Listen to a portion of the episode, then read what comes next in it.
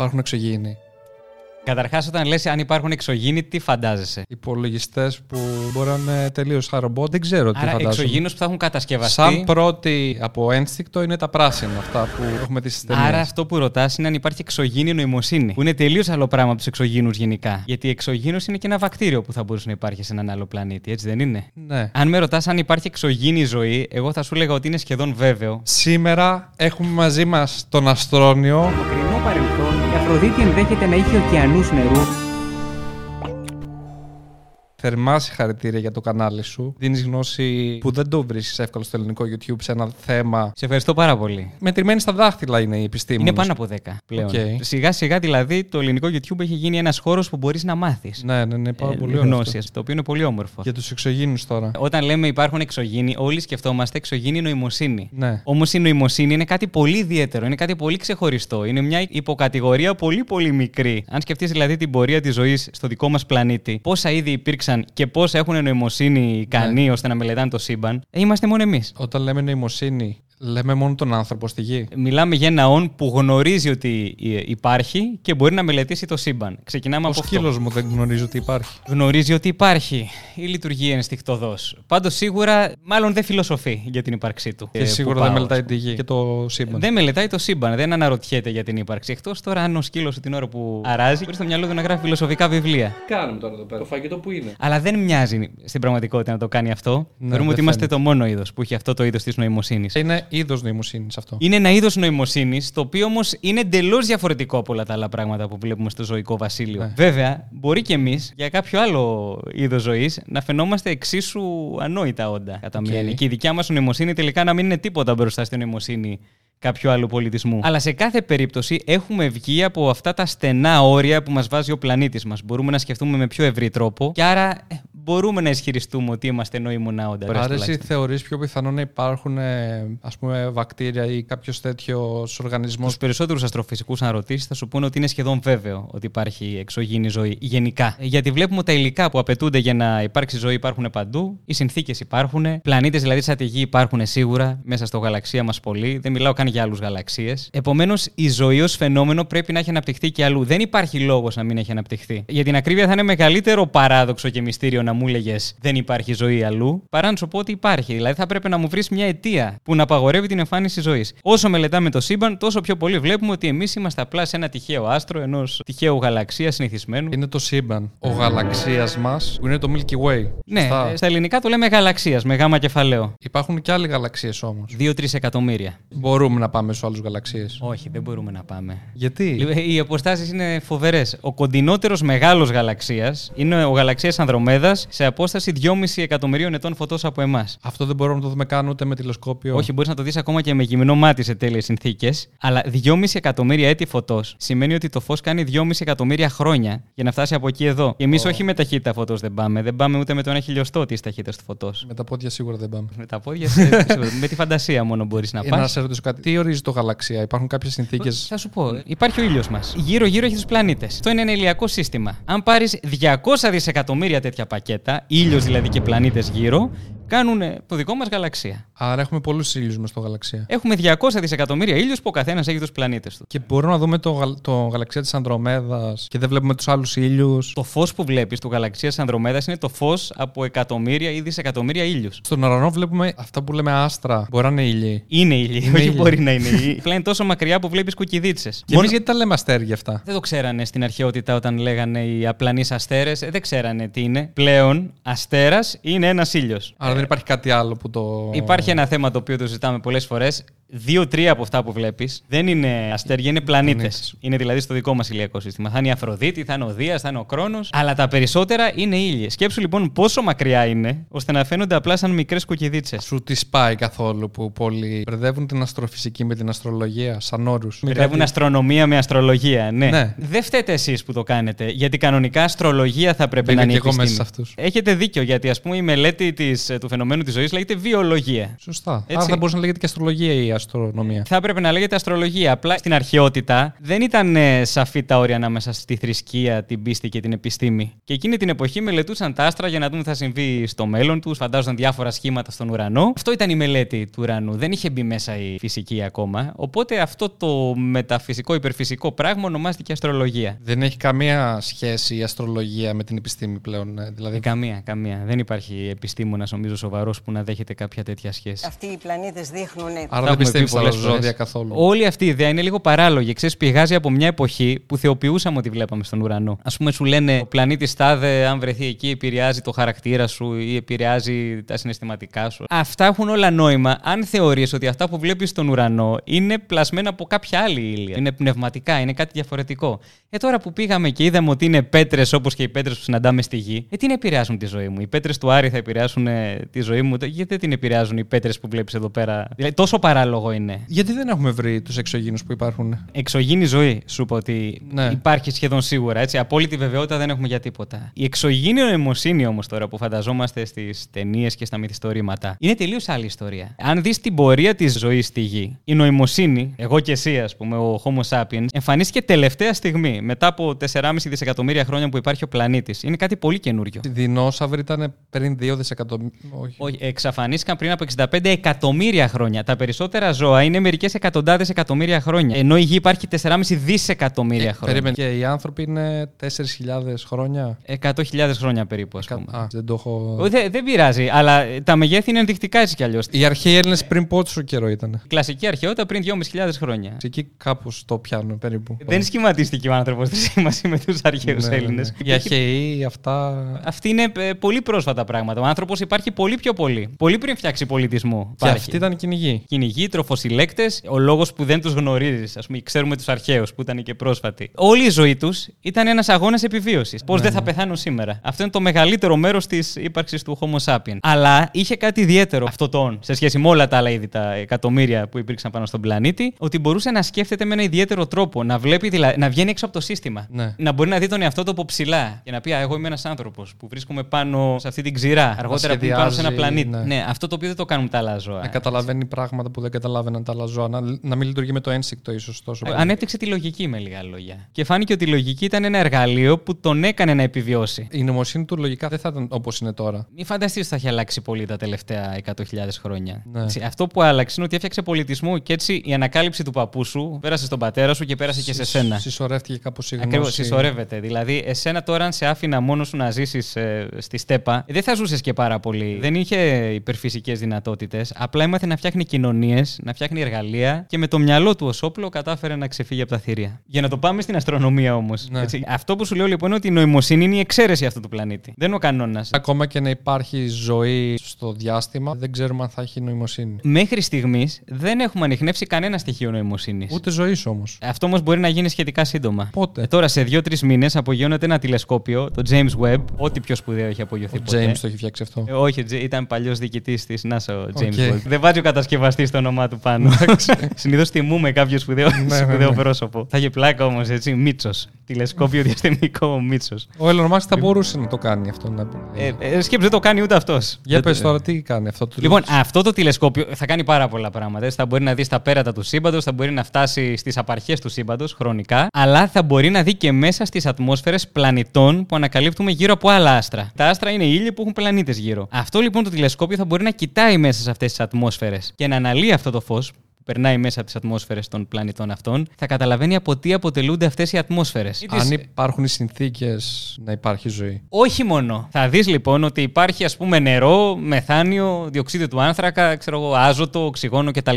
Η ζωή, όταν υπάρχει σε ένα πλανήτη, και έχουμε ένα πολύ καλό παράδειγμα εδώ, αφήνεται αποτύπωμά της στην ατμόσφαιρα. Δηλαδή εμφανίζονται χημικές ενώσεις μέσα στην ατμόσφαιρα που με απλούς γεωλογικούς τρόπους δεν θα εμφανίζονταν. Σημαίνει ότι υπάρχουν κάποιες μορφές ζωής που εμπλουτίζουν την ατμόσφαιρα ή καταναλώνουν κάποιες άλλες ουσίες. Αυτό λοιπόν οι αστροβιολόγοι, που είναι ένας κλάδος σχετικά καινούριος, το γνωρίζουν πάρα πολύ καλά και ξέρουν τι πρέπει να ψάξουν. Δηλαδή, αν υπάρχουν βακτήρια σε έναν άλλο πλανήτη, θα δεις την ατμόσφαιρα και θα πεις: Υπάρχουν, έχουν αφήσει κάτι. Υπάρχει πιστεύει περίπτωση να βρουν διοξίδιο στην ατμόσφαιρα. Βασικά αυτό το διοξίδιο του άνθρακα που λέμε ότι βρίσκεται στην ατμόσφαιρα της γης και προκαλεί το φαινόμενο του θερμοκηπίου. Υπάρχει και σε άλλους πλανήτες. Η Αφροδίτη είναι κυρίως αυτό η ατμόσφαιρα. της. Κυρίως. Σε εμάς είναι κυρίως άζωτο και οξυγόνο, έτσι. Και φαντάζομαι ότι θα είναι πολύ θερμή. Ε, Είναι τραγικές οι καταστάσεις Πού να στα λέω. Πάνω από 460 βαθμούς Κελσίου. Χαμός. Ε, Οι Σοβιετικοί κατάφεραν και έστειλαν κάποια διαστημόπλια εκεί. Επιβίωσαν ε, από λίγα λεπτά ως μερικές ώρες, αλλά μετά τέλος. Τον Άρη που έχω κάνει ένα βίντεο. Από ποια χώρα ήταν ο πρώτος άνθρωπος που πάτησε στον Άρη; Αμερική. Από την Αλβανία, την Ελλάδα, ρε. Από τον πύργο. Ε, ο Μπέζος τώρα δεν πάει στον Άρη. Όχι, ο Γιατί Μπέζος... πανηγυρίζανε πολλοί άνθρωποι ότι φεύγει από τη γη. Εντάξει, Μπε- πλάκα κάνω. Ο- Δεν- Μέχρι τα 100 χιλιόμετρα φτάνουν κι αν. Η σελήνη πόσο είναι; Ε, 380.000 χιλιόμετρα. Απλά πάνε λίγο πάνω από την ατμόσφαιρα και γυρνάνε. Ε, ναι, ναι. Αν, αν το βλέπει σε ένα χάρτη, αν έβλεπες τη γη, δεν θα καταλάβαινες καλά-καλά ότι έφυγε από τη γη. Τώρα ο Μπέζος είναι στο διάστημα. Είναι ακόμα ταξιδεύει. Όχι, καλά. Δύο-τρία λεπτά έμεινε στο διάστημα. Α πούμε, έφτασε στα 100 χιλιόμετρα. Απλά για το show δηλαδή. Η εταιρεία του είναι για διαστημικό τουρισμό. Δεν έχει επιστημονικό στόχο τόσο πολύ έτσι. Για να δει όπως και δηλαδή του- το διάστημα από. Ναι, να μπορεί κάποιος, αρχικά πλούσιος και ελπίζω αργότερα να μπορούμε κι εμείς οι κοινοί θνητοί να μπούμε σε τέτοιες πτήσεις, να αισθανθούν ιδιαίτερα τις συνθήκες έλλειψης βαρύτητας, έστω και για λίγο, και να δεις τη γη ως ένα σφαιρικό σώμα. Τρομακτικό έτσι να δεις τη γη από όπως το βλέπουμε από τις φωτογραφίες από το Ε, Πρέπει διάστημα. να είναι φοβερά εντυπωσιακό. Με τον Άρη ασχολείται πάρα πολύ ο Elon Musk. Φτιάχνει το Starship, το μεγαλύτερο πύραυλο που έχει φτιαχτεί ποτέ. Σκέψου ύψος 120 μέτρα και θα είναι πλήρως επαναχρησιμοποιούμενος. Δηλαδή και το διαστημόπλιο και ο πύραυλος ο προθητικός που είναι από κάτω θα μπορούν να ξαναχρησιμοποιηθούν. Που συνήθως πάει και φεύγει ένα μέρος. Φεύγει και, καταστρέφεται, ελάχιστα πράγματα σώζονται στην Ναι, ναι, ναι. πραγματικότητα. Κοίτα, ο Elon Musk κατάλαβε κάτι πολύ σημαντικό. Αν θέλουμε να κάνουμε μια επανάσταση για να μπούμε στη διαστημική εποχή, θα πρέπει να μειωθεί το κόστος. Για να μειωθεί το κόστος, πρέπει να μπορείς να ξαναχρησιμοποιήσεις αυτά που χρησιμοποιείς. Αν κάθε φορά που πας στη δουλειά σου το αυτοκίνητο έπρεπε να πετιέται, προφανώς δεν θα μπορούσαμε να έχουμε αυτοκίνητα. Θα σήμερα. ήταν στιβαγμένα παντού. Θα πρέπει να έχουμε ναι, χωματερές με αυτοκίνητα. δεν θα μπορούσαμε να τα αγοράσουμε κιόλας μάλλον. Ε, Θα ήταν πανάκριβα. Και σημειώνει πάρα πολύ μεγάλη πρόοδο η SpaceX. Δεν αποκλείω να προλάβουν να φτάσουν στη Σελήνη πριν από την NASA. Γιατί και η NASA σκοπεύει να φτάσει εκεί το Στη Σελήνη, αφού 2025. έχουμε πάει στη Σελήνη. Πρέπει να ξαναπάμε πλέον με νέες τεχνολογίες. Έχουμε πάει μία φορά μόνο. Όχι, δεν ήταν μία φορά. Ήταν έξι αποστολές από το 1969 μέχρι το 1972. Και μετά πολύ σταμάτησε καιρό να γιατί έγινε στα πλαίσια του ψυχρού πολέμου αυτό, όπως καταλαβαίνεις. Οι Αμερικανοί κέρδισαν τη μάχη. Οι Σοβιετικοί σταμάτησαν να προσπαθούν τουλάχιστον σε αυτό το κομμάτι. Μετά εστιάστηκαν στους διαστημικούς σταθμούς. Και όλα αυτά τα αφήσαν στην άκρη. Οπότε τώρα θέλουμε να πάμε ξανά στη Σελήνη, αλλά με τρόπο που είναι πιο οικονομικός. Ακριβώς με νέες τεχνολογίες που θα μπορούν να χρησιμοποιηθούν μετά και για τον Άρη. Η NASA θέλει να το κάνει αυτό. Είναι κάτι το οποίο η NASA το λέει εδώ και πάρα πολλά χρόνια. Η, επι- η περίφημη επιστροφή στη Σελήνη. Υπήρξαν πολλά εμπόδια. Η NASA μέχρι πρόσφατα δεν είχε ούτε τρόπο να στείλει ανθρώπους στο διαστημικό σταθμό. Οπότε έκανε ένα κάλεσμα σε ιδιωτικές εταιρείες να φτιάξουν αντίστοιχα συστήματα. Ε, η SpaceX είναι μια από τις εταιρείες που ξεφυτρώσανε ε, του Elon Musk. Πήγε και πάρα πολύ καλά έτσι. Έφτιαξε τα Falcon, καταπληκτικούς πυράβλους οι οποίοι πράγματι προσεδαφίζονται μετά. Εσύ υποστηρίζεις περισσότερο τον Elon Musk, σ' αρέσει περισσότερο. Ε, Δεν είναι γήπεδο, δεν είναι ομάδες υποστηρίζω ναι, αλλά εσένα ή τον έχεις άλλον. Τέσλα με το κιλό, έτσι. Ωραία θα ήταν να είχα Τέσλα, πολύ θα ήθελα. όχι, ενώ μετοχέ. όχι, όχι, όχι. Εμένα με ενδιαφέρει η εξέλιξη, η επιστημονική εξέλιξη. ναι, ναι, ναι. Ε, αυτή τη στιγμή ο Elon Musk είναι στην αιχμή του δόρατο. Αν αύριο είναι κάποιος άλλος, θα μιλάω για εκείνον. Αυτό που έγινε με τον Μπέζο και θα κάνει μήνυση ο Μπέζο στην NASA ή στο. Η NASA λοιπόν έφτιαξε το δικό της πύραυλο για να στείλει ανθρώπους στη Σελήνη μέχρι το 2024-2025 περίπου. Χρειαζόταν όμως ένα σύστημα να πάρει τους αστροναύτες από το διαστημόπλιο που θα έχει φτάσει εκεί, από την κάψουλα, και να τους κατεβάσεις στη Σελήνη. Μια σελινάκατο δηλαδή, αυτό λέγεται σελινάκατος. Σαν να λέμε σε ένα πλοίο, ένα σκάφος μικρότερο για να πας στην παραλία. Μπράβο, ναι. Το οποίο όμως δεν δεν σε πάει μόνο στην παραλία, πρέπει μετά να μπορεί να φύγει πάλι από τη Σελήνη. Και έκανε ένα κάλεσμα σε ιδιωτικές εταιρείες, έγινε ο διαγωνισμός και κέρδισε η SpaceX. Αλλά τα κριτήρια της NASA είναι αρκετά αυστηρά. Μην φανταστείς τώρα κατάσταση Ελλάδα και ξέρω. έχω Ήταν ένα λιγότερο γνωστό του κτλ. κόστ, το κόστος του Μπέζου, γι' αυτό τσαντίστηκε. Ε, Σου λέω, εγώ το προσφέρω πιο φθηνά, γιατί δεν με πήρατε. Ναι, αλλά πρέπει να έχεις να δείξεις κάτι και πρέπει να έχεις και ένα χρονοδιάγραμμα σαφές. Και επέλεξε τη SpaceX, το Starship που σου λέγα προηγουμένως. Άκου τώρα τι περίεργο πράγμα. Ενώ η SpaceX φτιάχνει ολόκληρο τον πύραυλο, η NASA λέει: Θέλω το διαστημόπλιο, το πάνω κομμάτι, για να παίξει το ρόλο σεληνακά του. Να πάρει δηλαδή τους αστροναύτες που θα είναι στην κάψουλα σε τροχιά γύρω από τη Σελήνη και να τους πάρει και να τους πάει πάνω στη Σελήνη. Και είναι πολύ πιθανό να το έχει έτοιμο αυτό. Πότε θα το έχει; Το πρόγραμμα Artemis που θα πάει ξανά ανθρώπους στη Σελήνη είναι υποτίθεται 2024, αλλά μάλλον πάει για το 2025, γιατί δεν είναι έτοιμοι οι συστολέ των αστροναυτών. Ένα πολύ περίεργο πράγμα. Το μετρό Θεσσαλονίκης. Το μετρό της Θεσσαλονίκης είναι εδώ. Δεν- δεν ξέρω.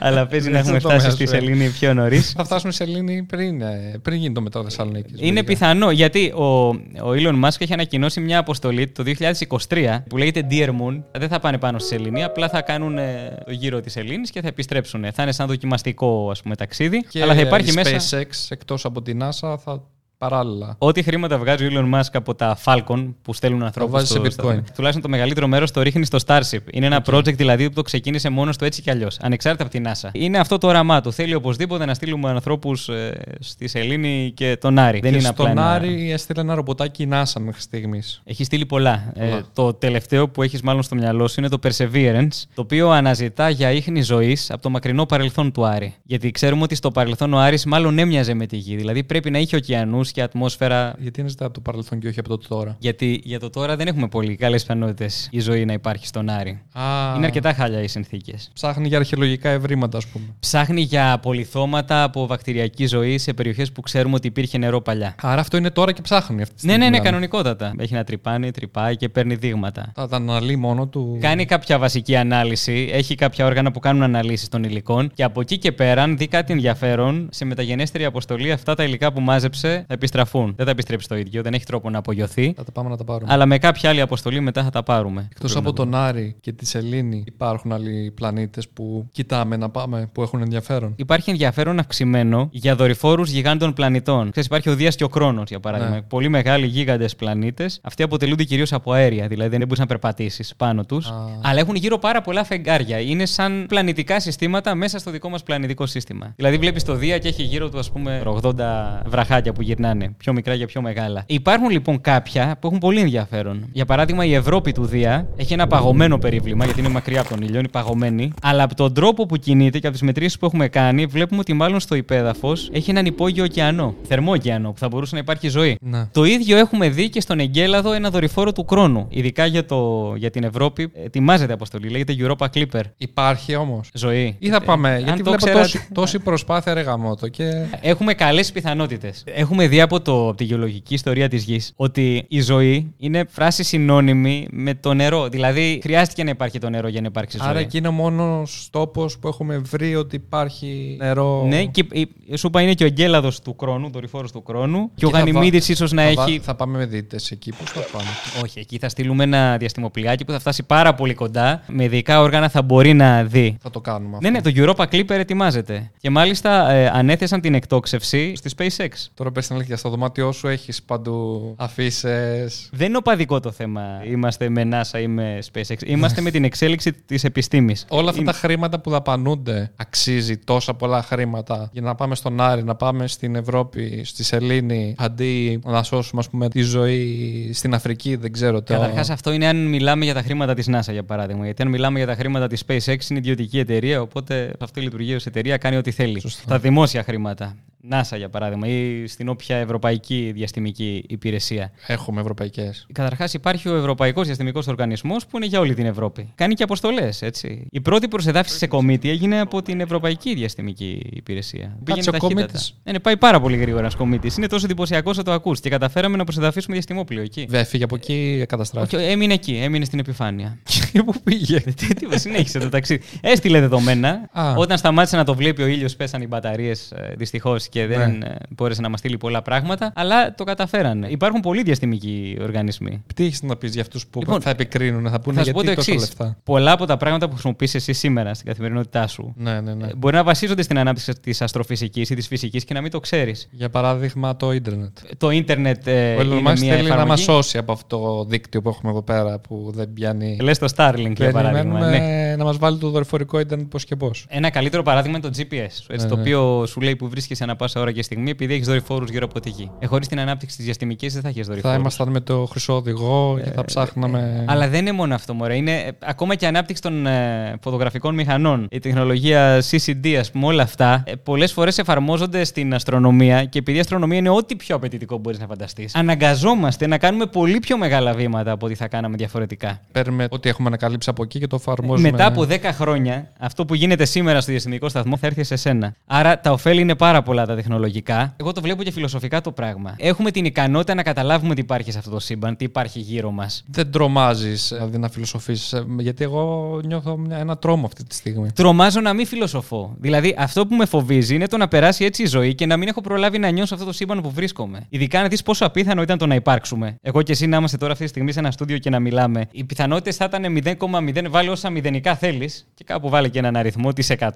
και με νομίζω το δεν το σένα βάζεις. εκτιμούμε αυτό το πράγμα. Το πόσο απίθανη είναι η ύπαρξή μας. Και λες, είχα αυτή την απίθανη τύχη να υπάρξει το DNA μου το συγκεκριμένο, να γεννηθώ μέσα σε αυτό το σύμπαν. Ε, και δεν θα κοιτάξω που είμαι. Δεν θα προσπαθήσω να, να καταλάβω που βρίσκομαι. Εμένα αυτό μου δημιουργεί κατάθλιψη. Δηλαδή, όταν συναντώ ανθρώπους οι οποίοι δεν έχουν αναρωτηθεί ποτέ στη ζωή τους. Φαγητό, ύπνος και τουαλέτα και αυτό ήταν η ζωή μου. Ε, τότε σε τι διαφέρουμε από όλα τα άλλα ζώα. που Συνήθω υπάρχουν; για γκόμενες μιλάνε, για αυτοκίνητα. Δεν σου λέω να μην μιλάς για αυτά. Αλλά Μόνο ξέρεις, για αυτά να ξέρεις τι μιλάς, ναι. νομίζω. Νομίζω ότι τελικά ακόμα και ο πιο κοινικός άνθρωπος που μοιάζει να μην ασχολείται καθόλου με τίποτα από όλα αυτά, θα έρθει κάποια στιγμή στη ζωή του που θα αρχίσει να αναρωτιέται ποιος είμαι εγώ, τι είναι ύπαρξη; Κάποια στιγμή τελειώνει η ζωή μου. Ωραία, τι ήταν αυτό, αυτό που Άρα έζησα; από εκεί έχει βγει αυτή η επιστήμη. Από την ανάγκη να καταλάβουμε ποιος είναι ο προορισμός μας, από πού ήρθαμε. Η επιστήμη ξεκίνησε ως φιλοσοφία. Ήταν η προσπάθεια των αρχαίων φιλοσόφων να εξηγήσουν το πού βρισκόμαστε, πώς δημιουργήθηκε το σύμπαν, ποια είναι η θέση του ανθρώπου μέσα σε αυτό; Η αστροφυσική, ξέρεις, έχει και πολλές υπαρξιακές προεκτάσεις. Δηλαδή, μπορεί να έχεις πολύ μεγάλη ιδέα για τον εαυτό σου. Προσγειώνεσαι Ε, φοβερά, λίγο. σε προσγειώνει, είναι ένα μάθημα ταπεινότητας τεράστιο. Αν δεις τα μεγέθη, δει ότι και η γη είναι η κουκίδα της κουκίδας. Βασικά δεν είναι ούτε κουκίδα. Υπάρχει, ξέρεις, η περίφημη φωτογραφία που είχαν τραβήξει τα Voyager. Η χλωμή μπλε κουκίδα την έχεις δει ποτέ; 40 φορές την απόσταση γη ηλίου, σκέψου, έχει πάει τόσο μακριά. Γυρίζει η κάμερα και πήρε μια φωτογραφία τη γη και η γη έπιανε 0,12 pixels, ας πούμε, στη φωτογραφία. Ε, Να σε ρωτήσω εγώ κάτι τώρα για το Big Bang. Τώρα σε πάω όπου μου Ωραία, έρχεται το πάμε. μυαλό. Πάμε. Ε, έγινε, σίγουρα. Καταλήγουμε στο τι έγινε. Δηλαδή, αν γυρίσουμε το Καταλήγω. χρόνο πίσω, βλέπουμε Είμαστε την εξέλιξη του σύμπαντος. 100%. 100% ποτέ δεν λες στην επιστήμη. Να σου το πω εξής. Έχεις μία ιστορία την οποία δεν τη γνωρίζεις, αλλά έχεις στοιχεία για αυτή την ιστορία. Και πας να συνθέσεις αυτά τα στοιχεία και λες, ποια υπόθεση είναι αυτή που μπορεί να εξηγήσει καλύτερα όλα αυτά τα στοιχεία. Είναι αυτή. Και είναι η, η θεωρία του Big Bang. Πραγματικά είναι η επικρατέστερη υπόθεση αυτή τη στιγμή. Δηλαδή, τι έκρηξη έγινε, πώς έγινε αυτή η Λοιπόν, έκρηξη; δεν- δεν είναι ξέρουμε. έκρηξη. Η Δεν είναι ενέργεια- έκρηξη το Big Bang. Γιατί. Όχι, δεν είναι έκρηξη. Bang. Σαν αστείο το λέμε έτσι. Μεγάλη Όχι, έκρηξη. Έτσι το έχουμε εμείς οι άνθρωποι που δεν είμαστε αστρονόμοι στο μυαλό μας. Το είπε όντως σαν αστείο ένας επιστήμονας κάποτε. Α. Και μάλιστα το είπε επικριτικά. Λέει, μας λέτε δηλαδή ότι το σύμπαν έγινε από κάποιο είδος πούμε μεγάλης έκρηξης; Και όμως ναι. Α, έγινε, πω έκρηξη. Όχι έκρηξη όμως όπως τη φαντάζεσαι. Τώρα τι βλέπουμε εμείς; Βλέπουμε ότι όλοι οι γαλαξίες απομακρύνονται μεταξύ τους. Για στέλνετε το σύμπαν. Διαστέλλεται το σύμπαν. Μπορούμε με πολύ λεπτομερείς μετρήσεις να δούμε με τι ταχύτητα απομακρύνονται μεταξύ τους σε διαφορετικές χρονικές στιγμές. Τρέχοντας λοιπόν το χρόνο ανάποδα, βρίσκουμε ότι πριν 13,8 δισεκατομμύρια χρόνια, όλα αυτά έπρεπε να βρίσκονται στην ίδια περιοχή, στο ίδιο σημείο περίπου. Ναι.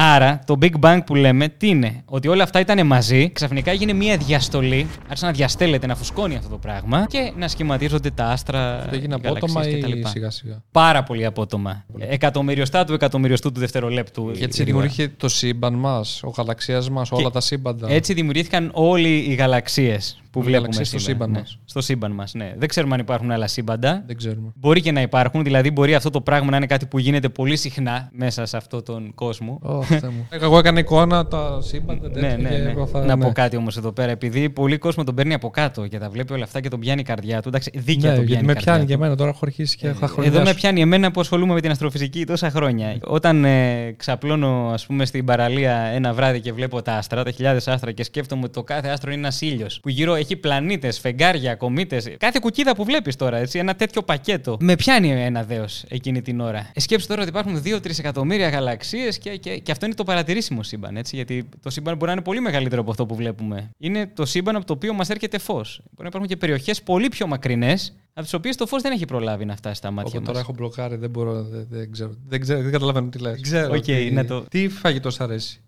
να τρως.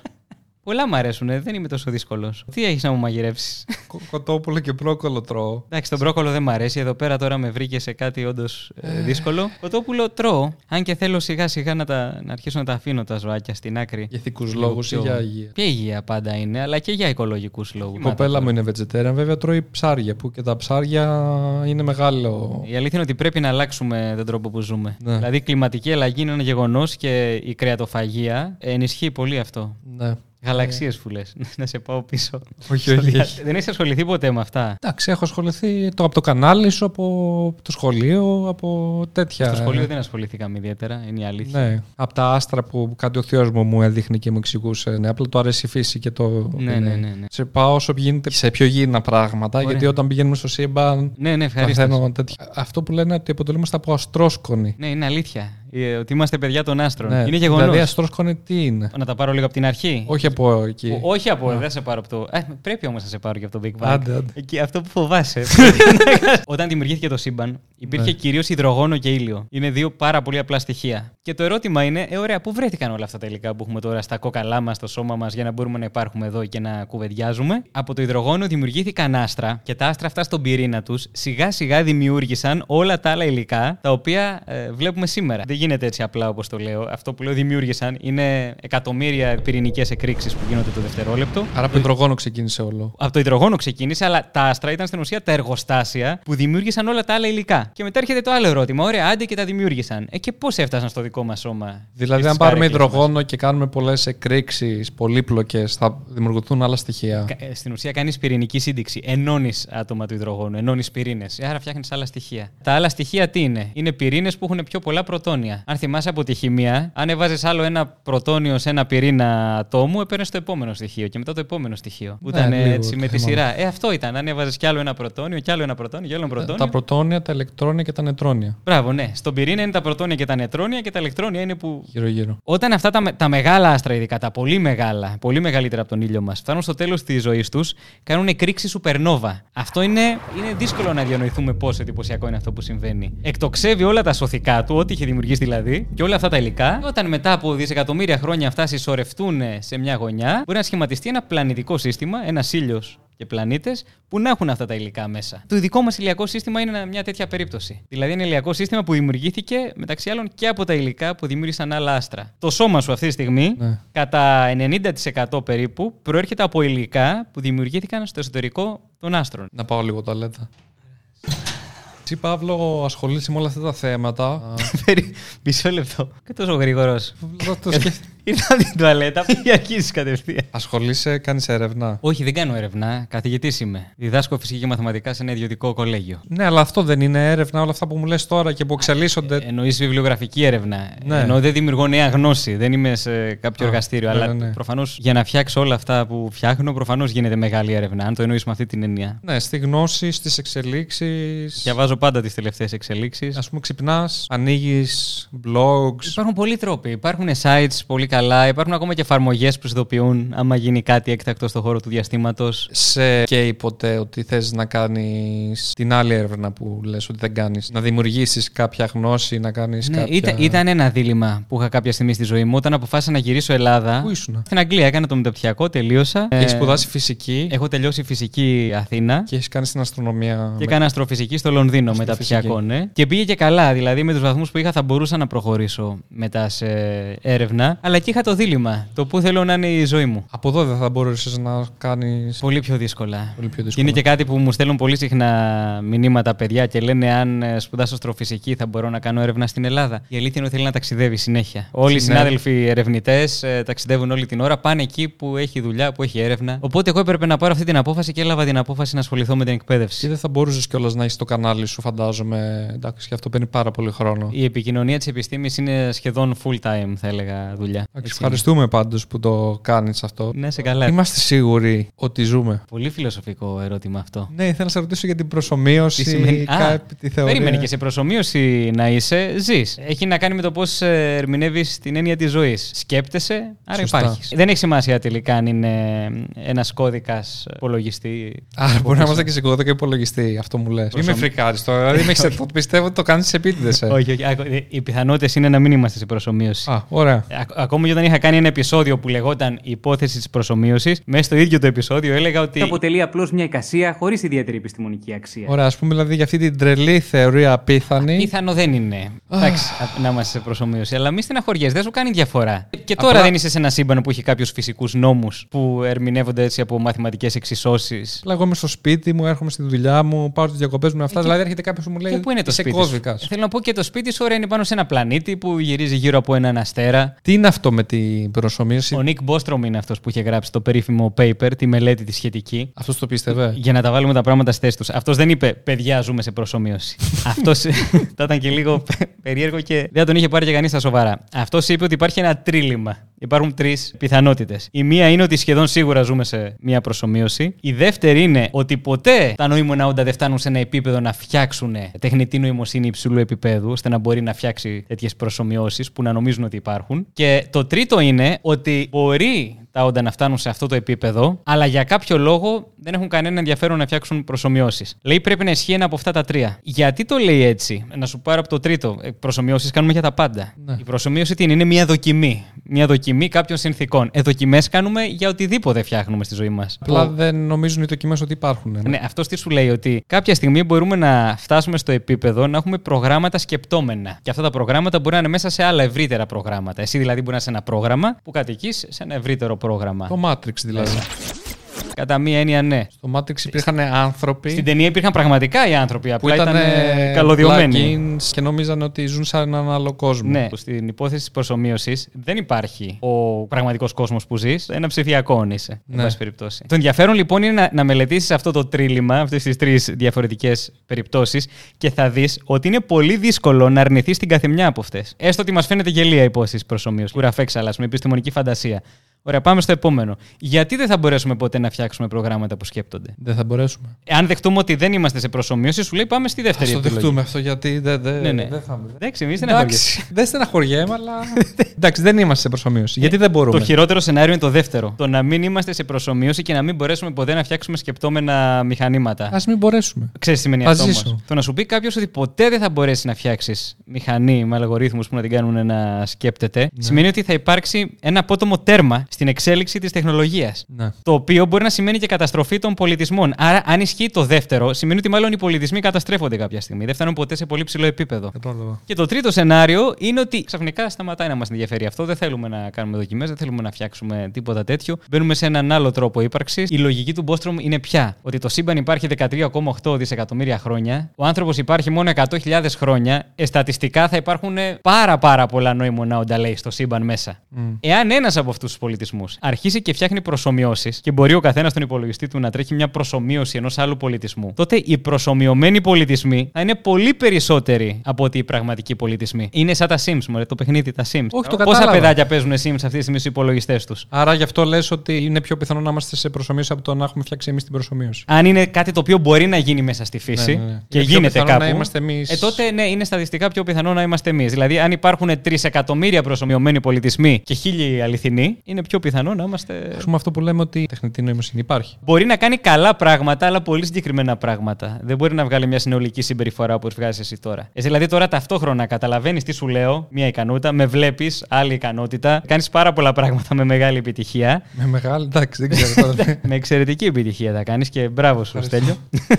Εγώ αυτό που έχω φτάσει στην τεχνητή νοημοσύνη να καταλάβω είναι ότι υπάρχουν προγράμματα που μπορούν να αλλάξουν παραμέτρους ή να φτιάξουν δικά τους προγράμματα που αλλάζει ουσιαστικά η συμπεριφορά μιας πλατφόρμας π.χ. αν μιλήσουμε για το YouTube. το ή- περίφημο machine learning, ε, Ναι, το, ναι, το ναι, περιβόητο, ναι. έτσι, που σιγά σιγά αυτοβελτιώνεται πλέον το ναι, ίδιο το και σύστημα. Που κάποιες φορές ο άνθρωπος δεν ξέρει ποιε είναι οι παράμετροι επειδή τα έχει φτιάξει το πρόγραμμα. Πώς μπαίνουν τα βίντεο στις τάσεις του YouTube για Ε, ναι, παράδειγμα. γι' αυτό το ξέρω, Που πλέον ναι. δεν ξέρει κανείς. Είναι, το machine learning είναι σημαντικό. Το χρησιμοποιούμε και στην αστρονομία στο μεταξύ. Δεν είναι άσχετο με την αστρονομία. Ναι. Στην ανακάλυψη νέων πλανητών γύρω από άλλα άστρα χρησιμοποιούμε machine learning. Μπορεί να σου βγάλει ένα αποτέλεσμα ότι μπορεί εκεί να είναι ο πλανήτης, χωρίς εσύ να ξέρεις με ποιον τρόπο σου έδειξε αυτή την ένδειξη. Σαν να δίνεις Ναι. κάποια δεδομένα σε ένα καλάθι και αυτό να σου βγάζει. Μπράβο, ναι, θα του δώσεις πολλά δεδομένα, θα επιβεβαιώσεις τα δεδομένα, θα πεις εδώ το βρήκες, εδώ δεν το βρήκες, εδώ το βρήκες, εδώ το βρήκες και σιγά σιγά θα εξελίσσει και θα καταλαβαίνω βελτιώνεται τι σου μόνο λέει. του το πρόγραμμα. Ήδη γίνεται σχετικά. ρωτήσω Ο κάτι. καλύτερος αστροφυσικός ερευνητής είναι ο καλύτερος προγραμματιστής. Δηλαδή, μην φανταστείς ότι ο αστροφυσικός είναι με ένα τηλεσκόπιο και κοιτάει τα άστρα πλέον. Ναι, ο Έτσι, πρέπει να είναι προγραμματισμός πολύ είναι- καλό. Βέβαια, είναι βασικό. Δεν μπορείς να γίνεις αστροφυσικός χωρίς αυτό. Στην επιστήμη πλέον ο προγραμματισμός είναι must.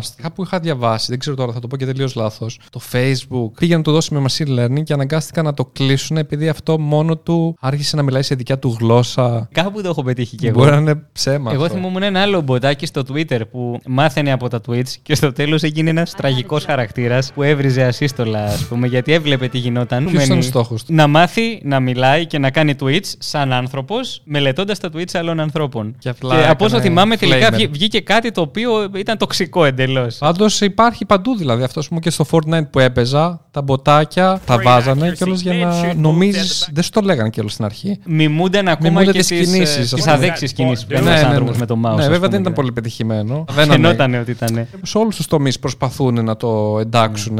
Και στο customer support. To talk to a customer, please press 1. Δεν- Α- δεν είναι Αυτά πολύ. όμως είναι υποτυπώδης τεχνητή νοημοσύνη. Προσπαθούν να την εξελίξουν ως- όλο και Ε, περισσότερο. Κάποια στιγμή θα πρέπει να φτάσεις σε ένα επίπεδο που να περνάει άνετα το τεστ του Turing. Το οποίο τι σου λέει; Πες ότι εσύ είσαι ο άνθρωπος που προσπαθεί να κρίνει. Ναι. Και βλέπεις ένα chat που μιλάνε δύο άλλα άτομα. Το ένα είναι άνθρωπος, το άλλο είναι ρομπότ. Εσύ ξέρεις ότι ένα από τα δύο είναι ρομπότ. Δεν μπορείς να καταλάβεις. Παρ' όλα αυτά, αν δεν μπορείς να καταλάβεις ποιος είναι, δηλαδή αν μιλάνε με τόση φυσικότητα, σε έχει ξεγελάσει, έχει τεχνητή νοημοσύνη. Πιστεύω είμαστε πολύ κοντά σε αυτό. Να δούμε πώς θα πάει. Άλλοι δίνουν ε, λίγα χρόνια, άλλοι δίνουν δεκαετίες. Σίγουρα θα αλλάξει η ιστορία της ανθρωπότητας πάντως να φτάσουμε σε μια τέτοια εποχή. Θα είναι όλα θα διαφορετικά. μπορούν να δουλεύουν, Υπάρχουν και κίνδυνοι που θα πρέπει να έχουμε υπόψη μας. θα μας κατακτήσουν τα ρομπότ. Θα πρέπει να βάλουμε κάποιες δικλείδες ασφαλείας να μην μπορεί ένα ρομπότ να βλάψει άνθρωπο. Το έλεγε και ο Ασίμοφ αυτό σε ένα μυθιστόρημά του. Ήταν ε, ο πρώτος κανόνας. Υπάρχουν και ταινίες που δείχνουν ότι είναι τα ρομπότ και εκεί βοηθεί ή κάτι βοηθάνε τους ανθρώπους και ένα ξεφεύγει και Ναι. αποφασίζει να πάρει τη ζωή στα χέρια του. Προφανώς δεν λες για το Terminator, για- γιατί Όχι. εκεί δεν ήταν οικιακό. Δεν βοηθούσε καθόλου στα οικιακά ο Άρνολ. Το Ex Machina για παράδειγμα. Ναι, το Bicentennial Man το θυμάσαι, που ξεκινάει ως αθώο ρομποτάκι, αλλά σιγά σιγά γίνεται όλο και πιο ανθρώπινο και στο τέλος θέλει να γίνει άνθρωπος. Αυτή είναι η ρομαντική πλευρά, είναι η ωραία πλευρά, έτσι. Υπάρχει και η άλλη πλευρά που λέει ότι κάποιο πρόγραμμα μπορεί να θεωρήσει ότι ο άνθρωπος είναι εμπόδιο και μπορεί να τον κάνει delete. Γι' αυτό χρειάζεται να υπάρχουν ε, τέτοιοι Να κανόνες. το κάνει delete τον άνθρωπο. Αν το μηχάνημα θέλει να κουρέψει το γκαζόν και υπάρχει άνθρωπος κάπου στη μέση, προφανώς πρέπει να υπάρχει κανόνας που να του λέει Δεν μπορεί να ο σκοτώσει. τρόπος τον που άνθρωπο. διώχνουμε τον άνθρωπο δεν είναι σκοτώνοντάς τον. Ε, Τον διώχνουμε με ένα ευγενικό τρόπο. Βγάζουμε ένα μπιπ, ας πούμε. Τώρα με τα Τέσλα.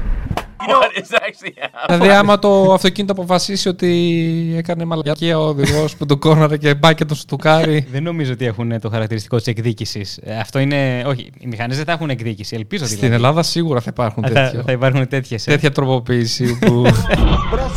Τι φοβάμαι πραγματικά. Τα ρομπότ που θα τα φτιάξει ένας άνθρωπος για να χρησιμοποιηθούν στον πόλεμο. ναι. Αυτά είναι που μπορεί να ξεφύγουν πιο εύκολα. Και ήδη κάποια drones έχουν ξεφύγει. Είχε βγει ένα περιστατικό για ένα drone που κυνηγούσε ένα στόχο, ας πούμε, χωρίς να πρέπει. Αυτά είναι ρομπότ στην ουσία. Είναι τεχνητή νοημοσύνη. Πήγαινε το αυτό 20 χρόνια μετά, 50 χρόνια μετά. Οι πόλεμοι πλέον δεν θα γίνονται από ανθρώπους, δεν θα σκοτώνονται άνθρωποι, θα σκοτώνονται μόνο οι μηχανές τους και όταν οι μηχανές φτάνουν στα σύνορα θα καταλαβαίνεις ότι έχασες. Αλλά τι γίνεται αν ξεφύγει αυτή η τεχνολογία; Λόγω βλάβης, λόγω μια ερμηνεία της πραγματικότητας διαφορετικής. Άρα αυτός είναι ένας κίνδυνος. Το φοβάσαι και εσύ δηλαδή αυτό; Ε, βέβαια το φοβάμαι. Και δεν το φοβάμαι εγώ που. Εγώ είμαι αστροφυσικός, δεν είμαι και τόσο σχετικός. Το φοβούνται οι άνθρωποι που ασχολούνται με αυτά. Τι μέτρα θα μπορούσαμε να πάρουμε για να μην. Βλέπω και τους ειδικούς να μην ξέρουν να πούν. Όλοι λένε ότι πρέπει να τα πάρουμε από τώρα. Πολύ πριν φτιάξουμε την τεχνητή νοημοσύνη. Γιατί τότε θα είναι αργά. Μέσα σε ένα δευτερόλεπτο θα μπορεί να κάνει πράγματα που δεν φαντάζεσαι εσύ. Έτσι, Δεν, δεν προλαβαίνεις να, να πατήσεις διακόπτη, να την κλείσεις από τη στιγμή που θα ξεκινήσει να δουλεύει. Θα, δηλαδή θα, έχει- θα είναι πάντα 15 βήματα μπροστά από σένα. Φαντάζομαι αν ξεκινήσεις από ένα ρομπότ που έχει κάποιες τέτοιες διαστάσεις, δεν θα μπορεί να εξολοθρέψει την ανθρωπότητα. Εκτός αν μένεις συνδεδεμένο στο διαδίκτυο Αυτό, και ναι. μπορεί να Κόψεις εκτοξεύσει πυράβλους. Να χρησιμοποιήσει δηλαδή την ανθρώπινη τεχνολογία. Μα, ε, με την ίδια λογική μπορεί να σου πω, έχεις δει τον πρόεδρο της Αμερικής. Ένας απλός άνθρωπος είναι, με αίμα μέσα του κτλ. Κι όμως αυτός ο άνθρωπος μπορεί τρελός. να κατακτήσει χώρες ολόκληρες. Δεν μπορεί με τα, με τα χέρια του και το ρομπότ δεν θα μπορεί με τα μπράτσα του. Θα μπορεί με τις ικανότητες που θα έχει, τις διανοητικές ικανότητες και την πρόσβαση που θα έχει. Ο κίνδυνος είναι από τα εργαλεία που εμείς οι ίδιοι θα φτιάξουμε για να μας εξυπηρετούν και να κάνουν τη ζωή μας πιο εύκολη. Όταν πάμε από τη γη στον Άρη, αυτό πόσα έτη φωτός είναι; Τίποτα. Τα έτη φωτός τα χρησιμοποιούμε για αποστάσεις πέρα από το ηλιακό μας σύστημα. Άρα σε χιλιόμετρα το μετράμε. Ε, Αστρονομικές μονάδες πιο πολύ λέμε. Η αστρονομική μονάδα είναι η απόσταση γης ηλίου. Ε, σκέψου λοιπόν ότι ο Άρης απέχει από τον ήλιο μία μισή φορά την απόσταση γης Α. ηλίου. Τέλος πάντων, κάνει περίπου 6 μήνες, 6-7 μήνες για να φτάσει ένα διαστημόπλαιο στον Άρη. Από τον Άρη στη γη, τι, ποια είναι η απόσταση; Στην πιο κοντινή προσέγγιση θα είναι μισή αστρονομική μονάδα, αλλά δεν Α. είναι απλά τα πράγματα, γι' αυτό δεν στο λέω έτσι. Γυρίζουν και δύο πλανήτες γύρω από τον ήλιο και Α, μάλιστα ναι, με γυρίζουν. διαφορετική ταχύτητα. Άρα υπάρχουν και στιγμές που Άρα απέχουν δεν- πάρα πολύ. Δηλαδή μπορεί κάποια περίοδο του χρόνου να είναι μεγαλύτερη, μικρότερη, ναι, ναι, ναι, διαφέρει. ακριβώς. Αλλά η- στην πιο κοντινή απόσταση είναι περίπου εκεί, στη μισή αστρονομική μονάδα. Η γη γυρίζει γύρω από τον εαυτό της, γύρω από τον ήλιο, γυρίζει αλλιώς. Κάνει και μια άλλη περίεργη κίνηση. Έχει έναν άξονα, ο οποίος μάλιστα είναι και κλειμένο, και γι' αυτό έχουμε τις εποχές. Ο οποίος άξονας κάνει αυτό το πράγμα. Κάνει και λίγο. Σαν μια σβούρα που ετοιμάζεται να πέσει. Αλλά αυτή είναι πολύ αργή κίνηση. Ε. Δηλαδή, ένα τέτοιο κυκλάκι κάνει κάθε 26.000 χρόνια. Πώς αισθάνεσαι που κάποιος, πολύ υπάρχει κίνδυμα, θα πούνε ότι η γη είναι επίπεδη. Το έχουμε αποδείξει ότι έχουμε πάει. Έχουμε βίντεο. Ποιο βίντεο ρε βλάκα! Τα ψεύτικα Τα βίντεο! πάρα Κοίτα, σίγουρα δε- δεν αισθάνομαι. Είμαι επιστήμον. Έχω δει και βίντεο στο YouTube, podcast καλή ώρα, που φωνάζει κάποιον, ο Λόφ είναι, και λέει ότι η γη είναι επίπεδη και του φέρνει χαρτιά. got you got Θεωρείς συνωμοσίας άλλο τίποτα. Το διαδίκτυο είναι λες και φτιάχτηκε για αυτά τα πράγματα. Αυτά τα βλέπεις εσύ. Θέλοντας και μη τα βλέπω. Γιατί είναι ο τομέας μου, οπότε μου τα στέλνουν, με ρωτάνε. Ναι. Σε όλα αυτά, εγώ βλέπω απουσία γνώσης. Είναι χαζός κάποιος που τα πιστεύει. Είναι θέμα παιδείας. Αλλά όταν λέω θέμα παιδείας, είναι η γνώση που σου είπα προηγουμένως. Ο άνθρωπος που πιστεύει ότι η γη είναι επίπεδη, δεν πιστεύει ότι είναι επίπεδη επειδή δεν του έδωσες αρκετά στοιχεία. Ακόμα και αν το βάλεις σε διαστημόπλο και τον στείλεις στο, στο διάστημα, θα σου πει ότι του είχες βάλει video wall, ότι δεν ήταν πραγματικό το παράθυρο. Γιατί όμω τόσο φωτε... με παροπίδες βλέπουν αυτή τη. Διότι είναι ψυχολογικοί οι λόγοι. Είναι ψυχολογική, Θεωρώ. λες. Ναι. Ειδικά για την επίπεδη γη. Να, εσύ είδες πριν μιλούσαμε για το διάστημα. Τους και- καθησυχάζει και- κάπως. Ναι, τους κάνει Α, να αισθάνονται ξανά σημαντικοί. Η γη Α, ότι δεν είναι τόσο ασήμαντη. είναι η κύρια σκηνή, ότι εδώ εκτιλήσονται τα σημαντικά γεγονότα. Γιατί όταν εσένα σου λέω υπάρχουν 2-3 εκατομμύρια γαλαξίες, Με λες πιάνει, τώρα. ναι. Αυτός που πιστεύει ότι η γη είναι επίπεδη και ότι όλα τα άλλα είναι απλά το ντεκόρ, αισθάνεται ότι είναι πολύ σημαντικός. Ότι μπορεί να ελέγχει τη ζωή του και. Ελέγχει τη ζωή του, ότι η ύπαρξή του είναι έχει πιο μεγάλη απλά τα αξία πράγματα. μέσα στον κόσμο. Δεν είναι ότι είμαστε ένα τίποτα, όπως μας λέει Και ότι είναι πιο απλά τα πράγματα, δεν είναι τόσο περίπλοκα. και ναι, το ναι, καθησυχάζει αυτό. Δηλαδή, επειδή το άγχος προκαλείται όταν έχουν, υπάρχουν πολλοί παράγοντες που δεν μπορείς να ελέγξεις. Και Σωστά. συνήθως όταν νιώθεις ότι είναι όλα πολύ απλά, μπορείς να τα ελέγξεις και απαλλάσσεσαι από αυτό το. Μπράβο. Και γι' αυτό ευδοκιμούν οι θεωρίες συνωμοσίας. Είναι η αίσθηση που θέλουμε να έχουμε ότι υπάρχει έλεγχος, ότι κάποιος ελέγχει τα πράγματα. Πολλοί το προτιμούν αυτό ψυχολογικά. Δεν είναι τυχαίο. είναι- Κάποιος ελέγχει τον κορονοϊό, ας πούμε. Ενώ Ναι, ναι, ναι. ανά πάσα στιγμή μπορεί να ξεπηδήσει η επόμενη πανδημία. Αυτή είναι η πραγματικότητα. Ναι. Θα ήθελε να ξέρεις ότι κάποιος το ελέγχει και ότι η γη είναι σημαντική και ότι η ύπαρξή σου είναι πάρα πολύ σημαντική. Τώρα, εγώ ήθελα να σε ρωτήσω. Εντάξει, δεν θα σε πάω στο διάστημα, αλλά μπορούμε να διακτινιστούμε. Διακτινισμός Τελείως. τύπου Star Trek, Επιστημονική λες τώρα φαντασία. έτσι. Beam me up και φεύγω Στο από Harry εδώ. Potter. Harry Potter. Με αυτό μου αρέσει εμένα. Ναι, Σε όλα- ναι, αλλά ο σε πολλά- διακτινισμός είναι Star Trek, ρε, εσύ, από τη δεκαετία του 1960. Εγώ αυτό μου αρέσει όμως, το Harry Potter. Δεν μένει το Star Trek όμως μου αρέσει. Ό,τι θέλεις.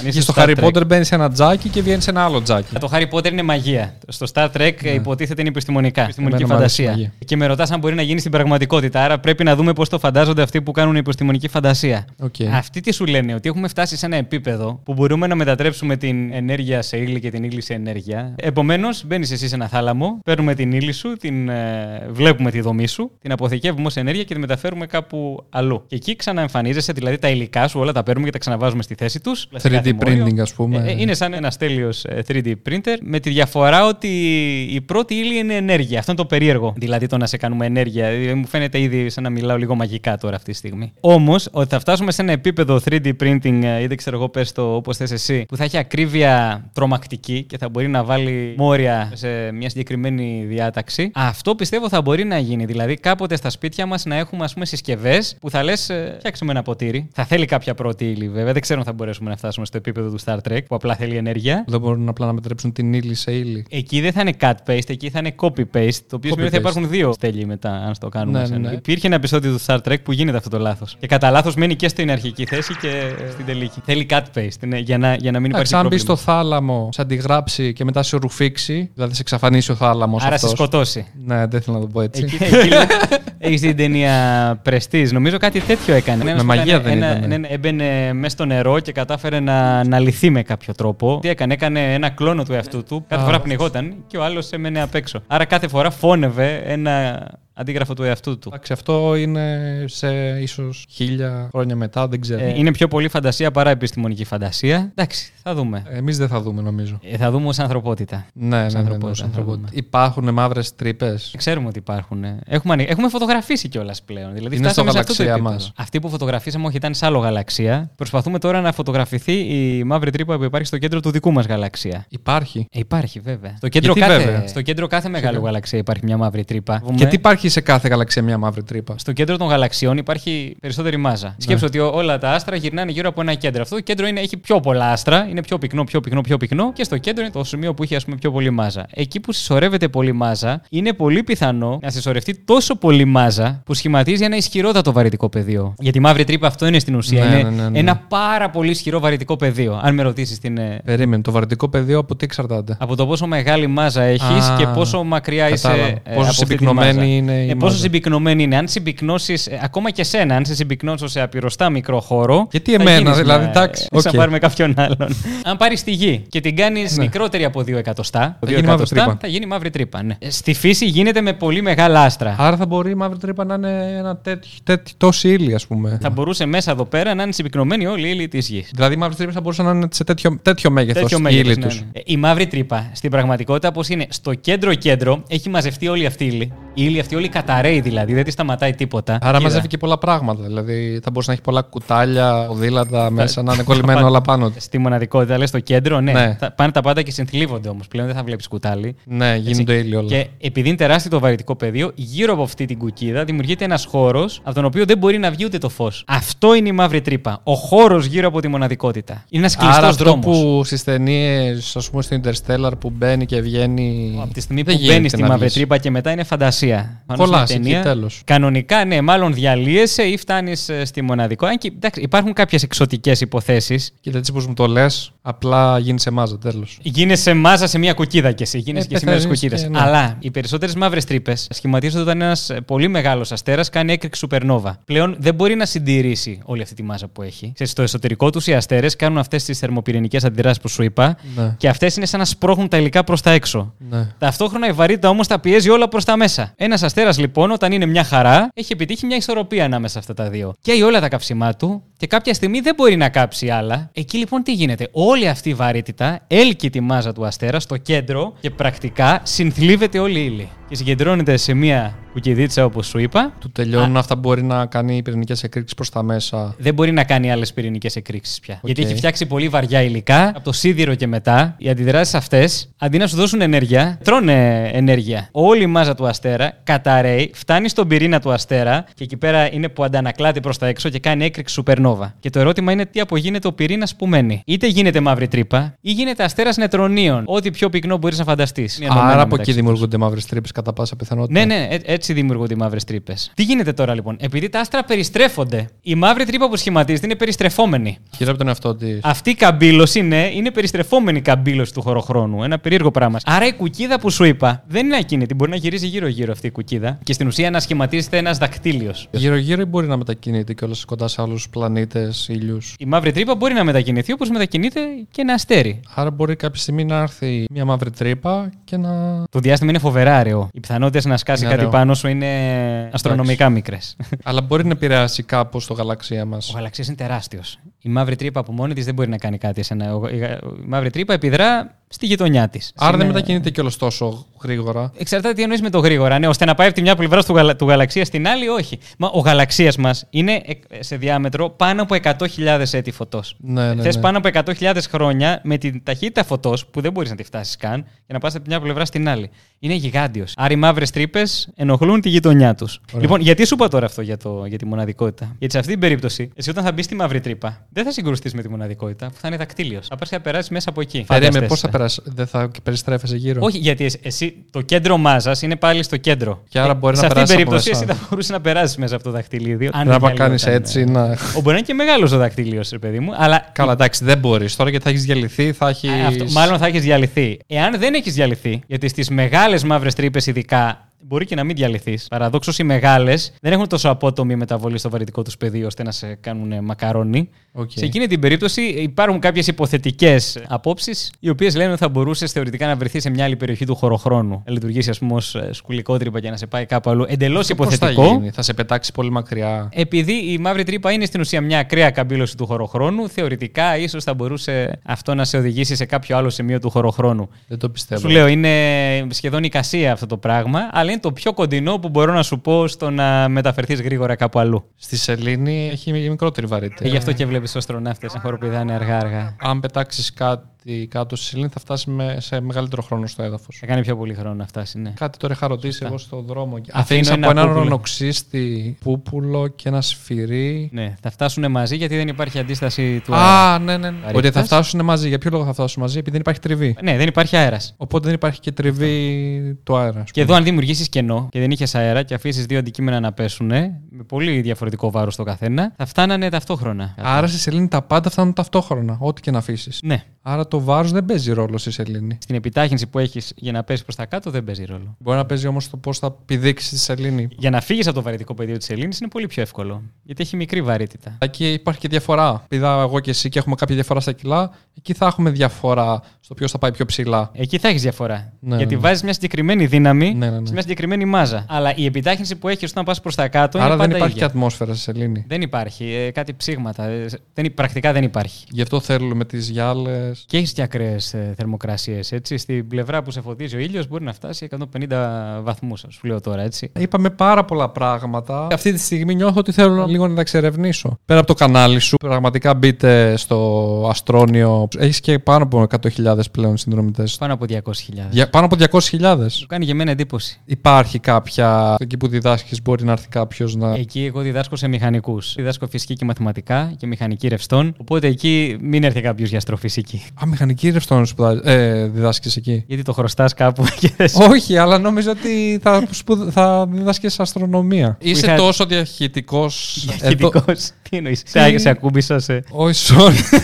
δεν, δεν μιλάω καλά ελληνικά. Ενώ μεταδοτικό στη γνώση. Ε, τώρα, να σου απαντήσω εγώ αν είμαι μεταδοτικός ως δάσκαλος. Αλλά ζωνικό θα είναι τώρα αυτό. Ναι, αλλά εδώ έχεις, ε, βλέπω μικρόβιο πάθος με την αστρονομία. Αγαπάω Α, και τη φυσική, αγαπάω και τα μαθηματικά. Ναι. Μ' αρέσει να μιλάω για αυτά, ζω μέσα από αυτά δηλαδή. Έγραψα και ένα βιβλίο. Τι βιβλίο είναι; Είναι εισαγωγή στην αστροφυσική. Είναι Δηλαδή, κάποιος που δεν γνωρίζει αστροφυσική να το ανοίξει και όταν φτάσει στην τελευταία σελίδα, θέλω να πιστεύω ότι θα έχει μια πολύ καλή. Αυτά που λέμε εικόνα. τα έχει μέσα. Ναι, τα έχει. Και πολλά περισσότερα. Είναι δύσκολο να το διαβάσει κάποιος. Θεωρώ ότι α- με γνώσεις γυμνασίου κι άνω ε, είναι μια χαρά. Δεν έχει μαθηματικά, αν ε, σε ανησυχεί κάτι τέτοιο. Τα έχω κάνει μικρά τα κεφάλαια επίτηδες. Μπορεί να είναι δύο ή τρεις σελίδες κάθε κεφάλαιο, ώστε να μπορείς εύκολα να το πιάνεις όπου θέλεις. Πώς λέγεται; Προστάστρα. Εκδόσεις; Κάκτος. Δεν θέλω, ναι, είναι σαν να κάνουμε Εγώ διαφήμιση. θα το έτσι. πάρω, θα το πάρω. θα, θα το παραγγείλω, δεν σου το λέω για πλάκα. Λοιπόν, παιδιά, ευχαριστούμε πολύ που είδατε αυτό το Conlo Talks. Εμένα έχει εκραγεί ο εγκέφαλός μου, αυτό που κάνει. Παύλος, σε ευχαριστώ πολύ που ήσουν μαζί μας. Είχε ξεχάσει να πατήσει το ρέκορ στις κάμερες. Φαντάζεσαι.